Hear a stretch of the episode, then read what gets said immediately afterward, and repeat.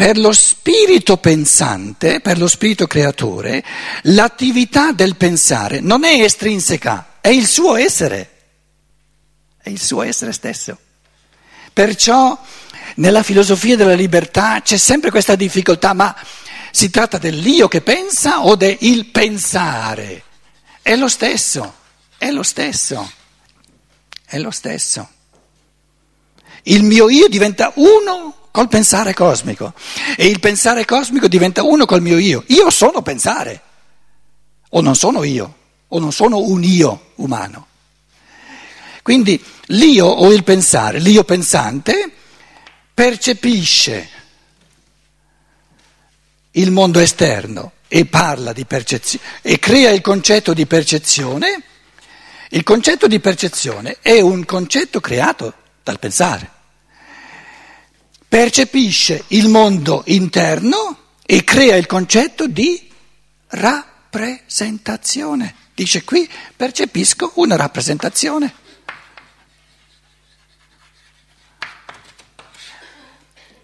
E questo, il pensare, l'io che pensa, lo spirito pensante creante, viene disatteso, che è molto più importante che non i risultati del pensare in base alla percezione esterna. Risultati del pensare in base alla percezione interna è molto più importante il processo che decide, pensando, pensantemente, se volete, che cos'è la realtà esterna, che cos'è la realtà esterna, e noi lo sottendiamo, non ce ne accorgiamo perché, perché? Perché è il nostro intimissimo essere. Non soltanto ci siamo dentro a pensare, ma è il nostro essere. Noi siamo pensatori, spiriti pensatori. Noi siamo, essere uomo significa essere il pensare. Come artista, come mamma che ama il bambino, in tutte le manifestazioni dell'essere umano a meno che si addormenti.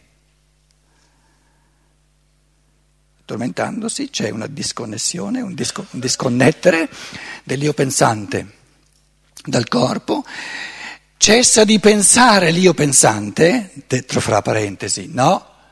Ma disconnettendosi dal corpo ci sparisce la coscienza. Perché noi, in base a che cosa stiamo dicendo tutte queste cose? In base al fatto che ne siamo coscienti. Se ci addormentassimo in questo momento, il nostro io continuerebbe né più né meno a pensare.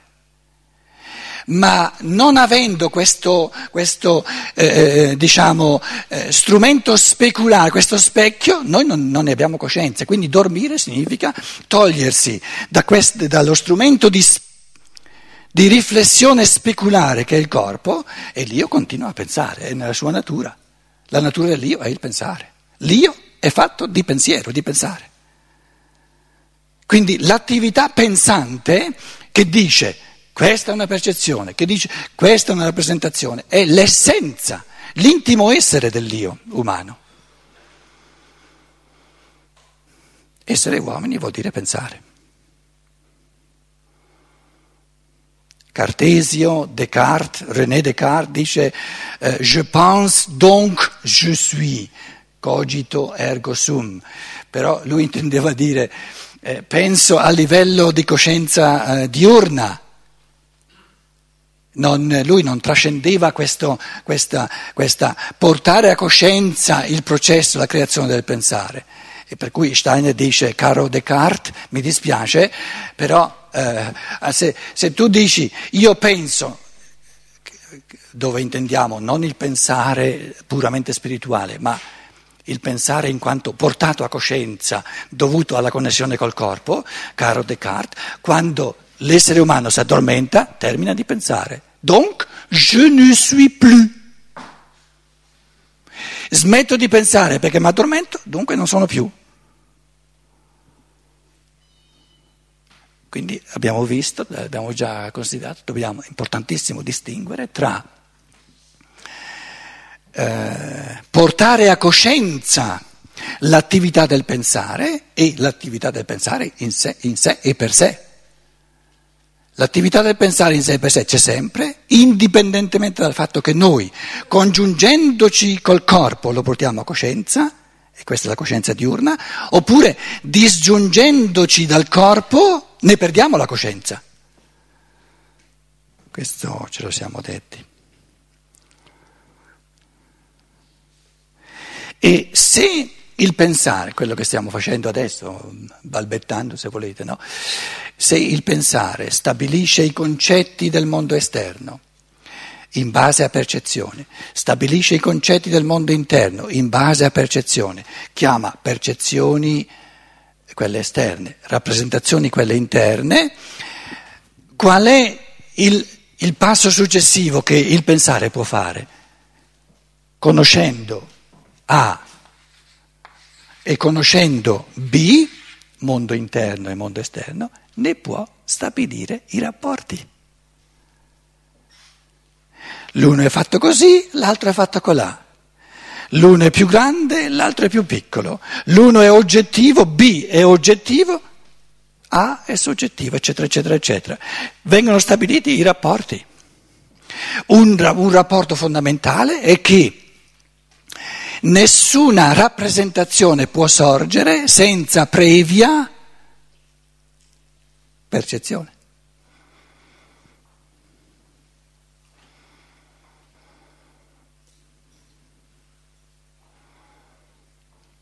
Quindi il mondo delle rappresentazioni che un essere umano ha dipende in tutto e per tutto dal mondo delle percezioni che ha avuto o che non ha avuto.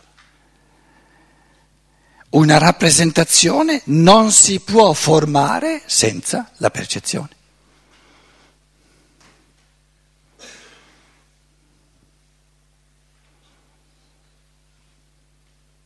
Quindi stiamo parlando del rapporto tra il mondo B e il mondo A. Adesso, eh, se volete, più logico, eh, siccome il rapporto di tempo, il rapporto temporale, è più logico mettere qui A, il mondo A, quello, il, mondo del, il mondo esterno, il mondo esteriore, questo è il mondo B. Nella consecutio temporalis, nella sequenza del tempo, prima viene A, Prima c'è la percezione esterna e poi c'è il riflesso interno che è la rappresentazione. Quindi la rappresentazione è il risultato posteriore che rimane all'interno di una percezione avvenuta prima nel mondo esterno.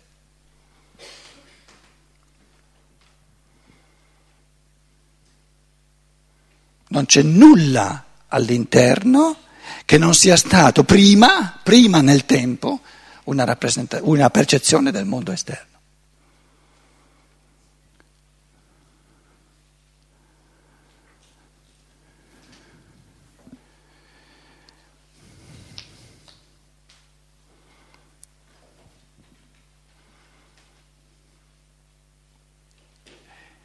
Cosa segue da questa riflessione. Poi leggiamo insieme l'aggiunta al quinto capitolo.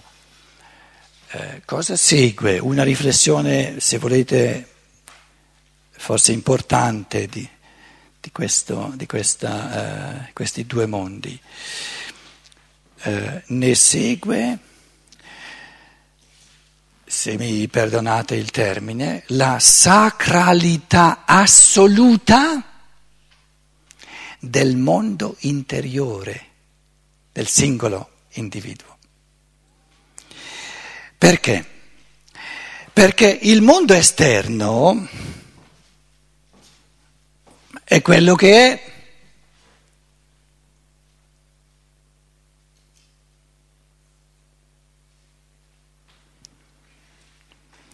Sacro diventa il mondo per me nella misura in cui diventa carne e ossa del mio essere. Ca- carne e ossa del mio essere.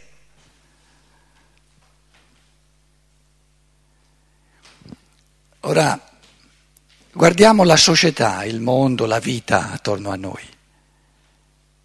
L'individuo è sempre più esposto a manipolazioni, giochi di potere, la vita diventa sempre più precaria. Adesso con la scusa della crisi economica, anche in Germania, ma sarà anche in Italia così, tante persone hanno veramente paura di perdere il posto di lavoro, molti l'hanno già perso, paura di non riuscire a sbarcare il lunario. quando gli altri hanno miliardi, che adesso magari riportano in Italia pagando nulla.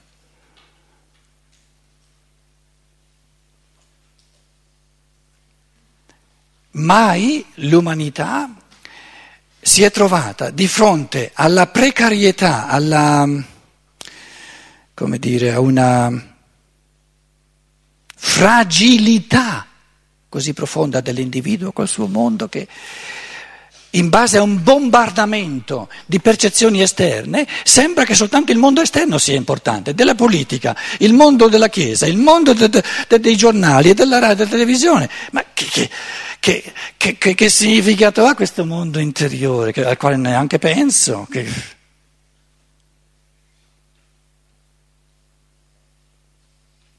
E l'individuo si sente sempre più piccolo, sempre più solo, sempre più sbattuto, sempre più in balia del mondo esterno.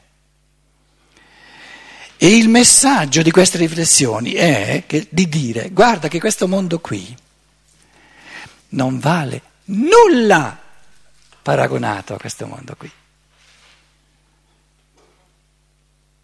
Perché questo mondo oggettivo non ti è accessibile direttamente, tu non lo puoi cambiare direttamente. Il mondo che tu puoi cambiare, dove puoi diventare sempre più ricco, dove puoi diventare sempre più fondato su te stesso, dove tu puoi riconquistare tutti i motivi profondi della fiducia, della ricchezza, della bellezza, del bello, del vero, del buono, è questo mondo qua. Il bello. Il vero, abbiamo adesso un volume in tedesco appena uscito, il vero e il buono o è dentro di te o non esiste per te. Perciò il mondo interiore è infinitamente, moralmente più importante, ha un peso enorme. Il mondo esterno.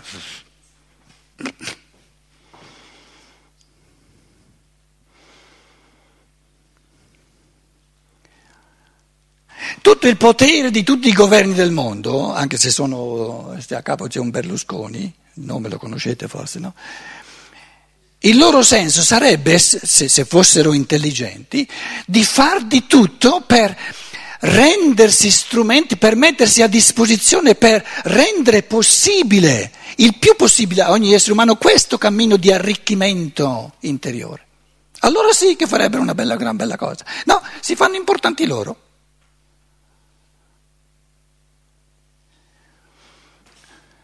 Però non si possono fare importanti loro senza che io concorra a renderle importanti. Quindi il risvolto morale del rapporto tra questi due mondi, mondo esterno e mondo interno, no? io sto esprimendo alcuni pensieri, se potremmo fare una tutt'altra serie di riflessioni, ma questo è molto importante in tempi di saccheggiamento dell'individuo, dove si vorrebbe portare via tutta la sua importanza, che non vale niente, non, proprio, chi sei tu piccolo individuo? I poteri di questo mondo, quelli sì che muovono, ma tu pff, sei in balia? No, l'opposto è vero, l'opposto è vero. Tutto il mondo esterno ha il senso di servire, di, di essere strumento. Lì prendo le percezioni, ma le percezioni diventano qualcosa, diventano un fattore morale soltanto quando diventano rappresentazioni che io amo, che mi fanno, che mi fanno crescere moralmente. La rappresentazione di un amico è molto più importante della percezione di un amico, perché la percezione dell'amico cosa mi dà dell'amico? Niente e la sua rappresentazione mi dà l'amico così come vive in me. Ma questo moralmente ha un, un peso enormemente più grande per quanto mi riguarda. Perché cos- come il mio amico vive in me, fa parte del mio karma, lo vivo in me, la rappresentazione che io ho di lui fa parte del mio karma, ma la percezione, ciò che lui è oggettivamente, non, non mi riguarda proprio. La sua oggettività non ha per me nessun peso in quanto fa parte del mio mondo soggettivo, del mio karma, allora sì che, ha peso, che acquista peso. Quindi il materialismo, enorme, questo enorme impoverimento della cultura in cui viviamo, è una, una eh, unilaterale eh, in, dare importanza unilaterale al mondo esterno della percezione, il mondo esterno della percezione è il mondo materiale, a scapito di questo mondo interiore che è quello morale, che è quello che veramente ha importanza per l'individuo.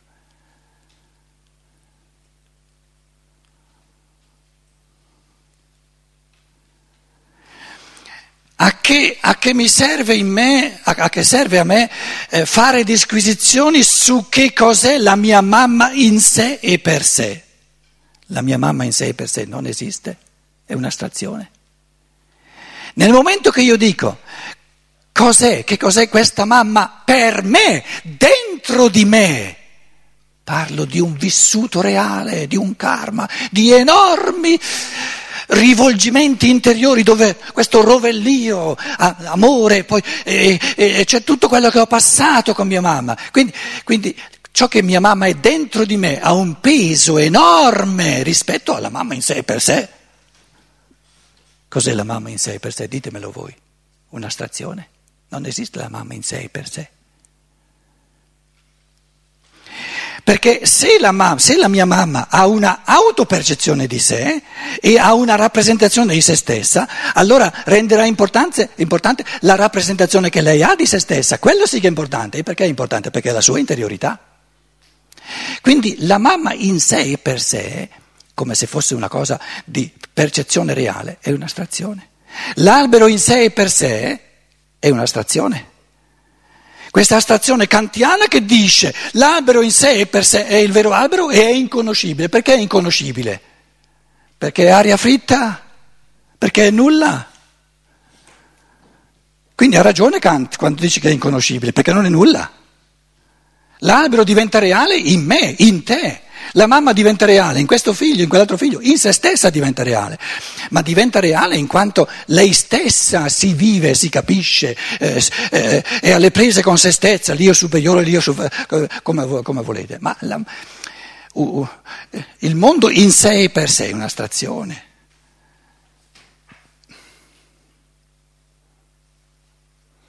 Quindi cos'è la realtà più importante del mondo?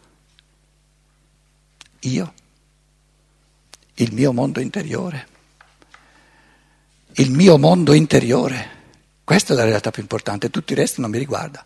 Mi riguarda soltanto nella misura in cui io lo rendo mondo interiore, nella ricerca del, del vero, nella ricerca del bello e nella ricerca del buono. Ma il vero, il bello e il buono è il mondo in quanto in chiave di pensiero, in chiave di amore, interiorizzato dall'essere umano allora sì che diventa reale, ma il mondo in sé per sé è una totale astrazione, non mi dice proprio nulla perché è nulla.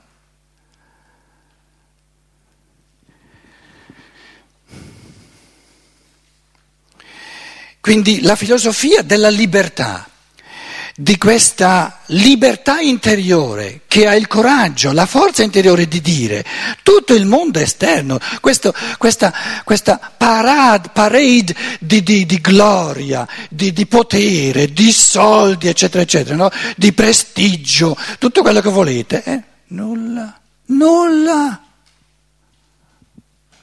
E vorrebbe, vorrebbe eh, intimorirmi dicendo che io sono nulla. Se mi lascio intimorire non sono libero, mi lascio determinare dal di fuori. La libertà è determinare il mondo a partire dall'interno, non lasciare determinare l'interiorità a partire dal mondo. Questa è non libertà.